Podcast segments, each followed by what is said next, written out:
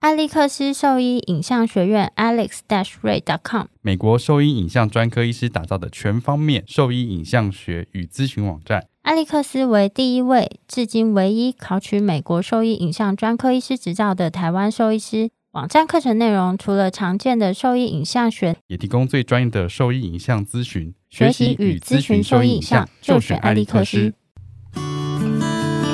你现在收听的是 Wonder Vet Talk 超级好兽医的闲聊时间，我是兽医师林哲宇 Steven。我是兽医师肖慧珍，在这边我们会用轻松谈论的方式带给大家一些简单而正确的小动物资讯，也会和大家分享一下兽医师日常发生的有趣事情。那我们今天今天，今天我们来讲一下关于玩具犬，就是那种迷你狗种的，就是常见的疾病。好了，玩具犬，对啊什，么是玩具犬？你最近没有觉得玩具犬就是像那种什么迷你迷你贵宾啊，然后松鼠博美，就是在门诊里面看到的频率就是特别高吗？只是因为台湾就是小嘛，就跟香港一样，就是小小的，所以说养那个小型犬本来就很多，日本也超多的啊、就亚洲区都很多啦。也是啊，但但我记我觉得以前好像就是那种就是就林志玲时代， 就是他是不是养那个红贵宾？就是所以那阵子就是那种哦标、正诶、不是标准啦，就是就是小型的红贵宾的那个数量好像是比较多，然后最近我觉得那个松鼠博美的比例好像稍微高一点。我之前看的是约克夏、欸，我说那个就是玩具犬，我之前嗯看过，我觉得我很惊讶，是超真的超小只的。然后我一直想说，我问那个主人说， 这个狗几？这个狗是刚出生吗？他说这狗四岁，是有超小只，有那超一嗯过一公斤吗？感觉看起来是不像，也不到一公斤，超小只的。啊嗯那个我看我都不知道怎么上针， 我只想说， 我只想说那个针真的超难上。哦，没有它，所以他们其实有另一个名叫茶杯犬啊，因为他们小到就是可以装到茶杯里面这样子。哦，嗯，然后我以我我老我老婆她以前养那个啊吉娃娃，嗯，她有就是这种小型犬就超难抽血，然后她以前就是在台大看嘛，嗯，然后她台大在内科的时候都是那时候啦，那时候都是给主人自己抓，嗯，然后就抽血，就抽，就那一次就是抽了两只前脚，两只后脚都抽不到血，嗯然后那个门诊的时候啊，那个他们就是试着抽脖子，可是因为是主人保定的，嗯，所以那个就狗狗动来动去还是抽不到，嗯然后大概就花了一个小时的时间都抽不到血，最后是他带去外科，嗯，请外科的外科医医生师，外科医师，然后去就是两个外科医师嗯进、去立刻就抽到了，嗯只是抽脖子，哦，其实其实他们邀请邀请主人就是帮忙保定狗狗，其实蛮难的啊，我觉得不是就是那么容易。对啊，其实最重要的是保定啦，嗯，就是在抽血的时候，嗯所以我常常在就是以呃之前啦，常常在跟那个住院医师或者是助理讲，保定其实是抽血最重要的一环。如果是 如果没有抽到的话，一定是保定出问题，你扫在那边，你就是就是 一不定是有保一定个出不是有问一题。个那个什么说什么做做不到的什么屁股还是马桶的那个俗什语，么东西？不是有一个就是明明就是没有办法好好就是如厕，但他就写那个就是没有没有，那一定是保定有问题。没有，我只是在想，这就是完全可以套用到那句话，但我一时 嗯现我不在知道想你不要起来说什么，啊。不知道你要说什好，你没有听过这么，没句有没有听，好，我这不再去是，查，那补给大家。好好好，反正这个应该啊，反正都是你啊，把这个茶话题整茶个杯岔茶杯贵宾茶嘛杯犬，茶杯犬。嗯，那它有一个比较比较制式的定义吗？就是这个你说茶杯犬茶杯或犬，者我只知道玩很具，小而已啊。大部分一般来说啦，就是一到三公斤的，或是基本上就是小于两公斤以下，大家都会称为就是玩玩具犬。嗯然后其实就算是定义上，它也没有特别去讲说体重应该是多少，反正就是比它正常的体型再更小的，它就把它列为就叫玩具犬。然后怎么样那？所以它应该从亚洲这边比较多吧？亚洲没有、欸、感觉就是从这边育种过去的啊，因为感觉美国那边就没有很喜欢这种小型犬啊。可是我去查了一下这个狗种的历史跟定义啊，嗯就是它其实最早好像可以追溯到就是那种欧洲贵族时期，嗯因为那时候呢，就是他们其实像这样的玩具犬。就是是像那种皇亲贵族啊，你去看他们那个就是美术馆、博物馆里面那个画里面，不是都他们都会抱着一只狗，然后放在他们的脚上，或是抱在他们的怀里，嗯，对啊，其实那真的在当时，它其实是一个算是就是你是很有钱的象征啊，哦，可是欧洲贵族都很高哎，可能一百八两百公分，所以狗搞不好是五公斤或者到十公斤的，欧洲贵族有一定很高我吗不？知道， 你不觉得欧洲欧洲人很高吗？可是因为那这次我去那个美国上课，那个欧洲的那个医师，应该有一百八十几公分，一个一个大神，超超高的。应该是荷兰人吧我？不知道，我知道他他是从他是说他是欧洲的兽医师，难怪他讲话有个口音，因为讲话很好玩，真的，对，讲话我慢慢的，然后但是他的那个知识很渊博，就是你嗯，你你问他什么问题，或者是讲师讲什么，其实他都可以，他都他都可以讲的很完整，慢慢的讲的很完整。哼、对，然后他做做的治疗也都是很仔细的，哦欧洲嗯超高的，所以 呢我想说，他们以前育种出来的应该是还是还是算蛮大只，只是近期近期感觉就是大家喜欢越来越小，所以他们在挑的时候就越来越越来越小只。没有啊，他们以前育种就是，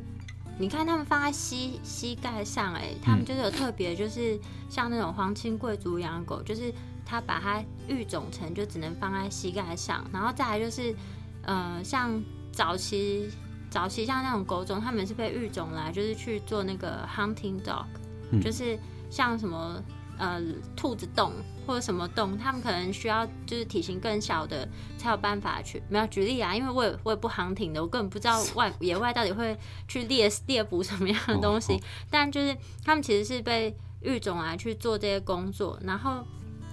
另外，其实我查到一个蛮有趣的，就是其呃，他们其实像这种小型玩具犬啊，嗯，它还有一个特别的功用，就是说它可以用来促进就是那个饲主的健康，就为什是么促进饲主健就康的一个像狗摆医饰生品。这样嗯子嘛，不是狗医生啦，不就然是什么它它的功能就是拿来去吸引跳蚤，所以如果那个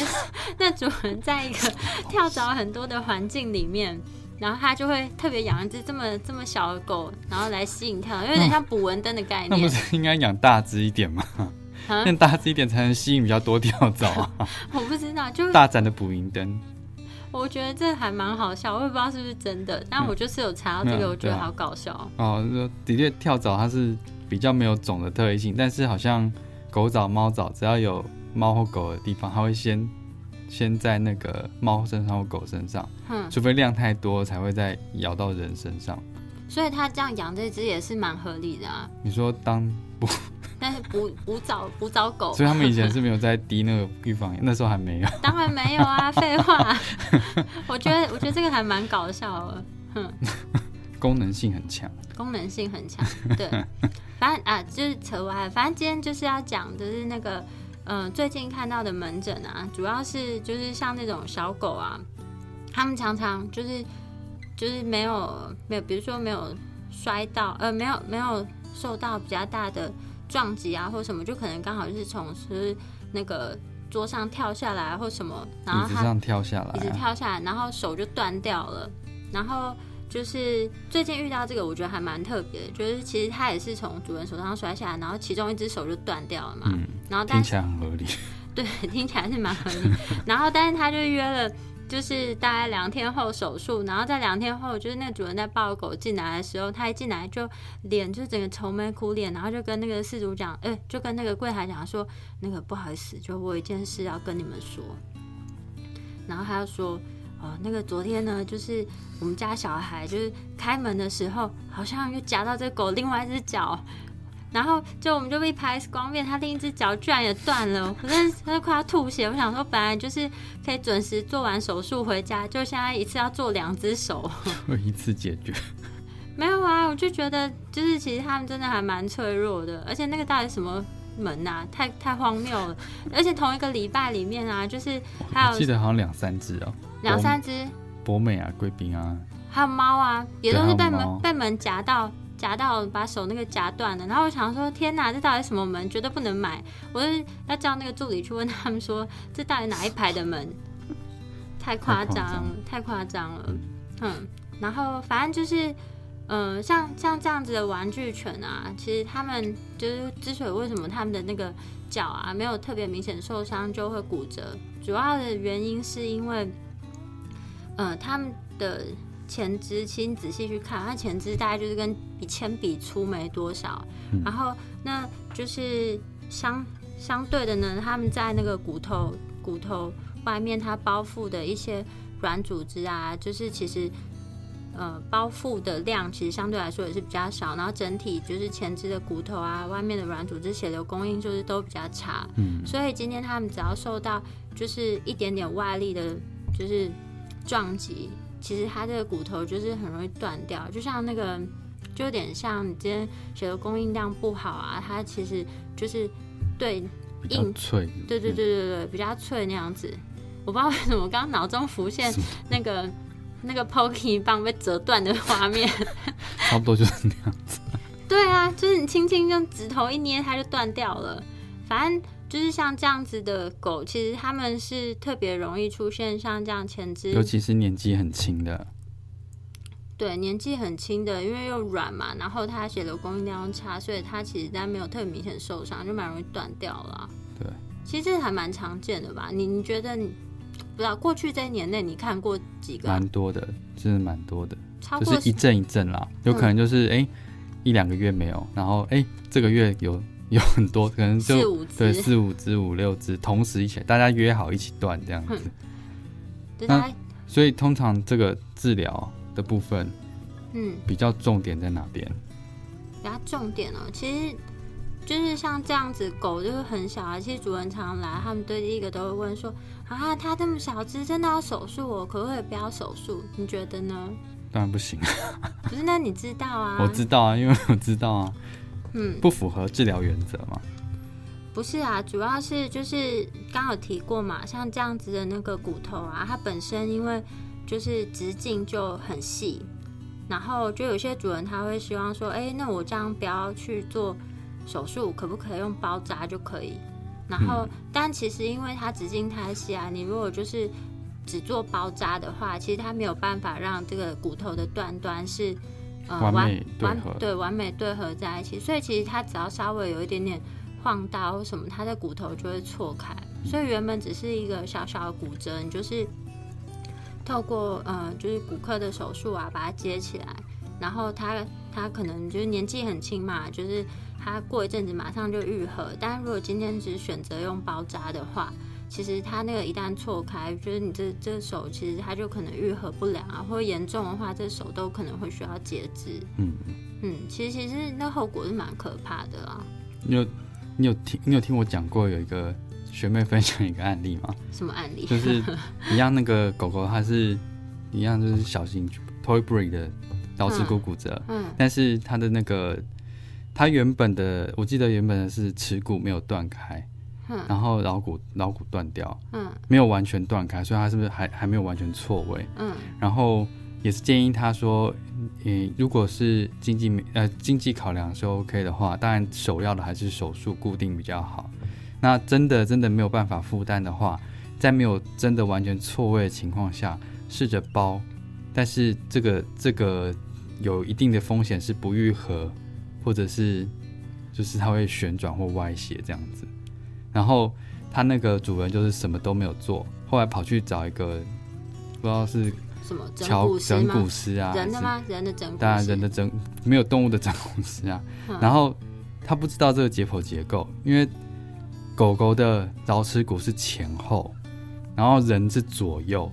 然后他就帮他巧成左右，再回来之后已经错开了。所以是桡骨接到耻骨，耻骨接到桡骨。没有，它就是整个错开整个，因为错它开原本是前后嘛，它把它弄成左右，就是桡骨跟尺骨全部都错开，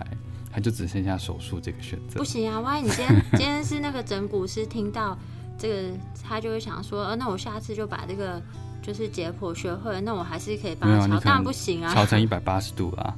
啊，我说他可能调成一百八十度啊，就是尊重专业嘛， 就是要尊重专业啊，嗯就没有就是人的范畴，当然他想要怎么做，可能有一定的规范，但动物的话，请请就是让医生来处理就好了，这样子。但我觉得这个是有点难啦。你做一个总做一个小结这样子。做一个小结哦、对啊就是总之，这个狗呢，它的骨头是血流供应很差的，所以它更讲究要完美的对合。那完美对合呢，在目前的技术上是只有外科手术才有办法。就是达到这样子的结果，嗯所以千万不要觉得因为它的体型很小，不想帮它手术而选择做包扎，嗯你最后得到的结果可能会是非常糟糕的。所以就是一句话，还是要咨询就是专业就是骨科兽医师的建议，这样。嗯，对啊，好，那我们今天大概就先分享到分这享到这边边。，然后，那如果说就是对我们分享的内容就是有兴趣，或者说觉得在哪边说明有一点点不太清楚的话，那都可以上我们的网站去看完整的文章分享。那我们的网站名称的话是 triple w wondervet com t w，或是你可以 Google 搜寻 Wonder Vet 小动物外科，或是 FB 搜寻 Wonder Vet。那如果喜欢我们的内容，记得要帮忙分享给朋友收听哦，谢谢。谢谢。那我们今天就到这边哦，拜拜，拜拜。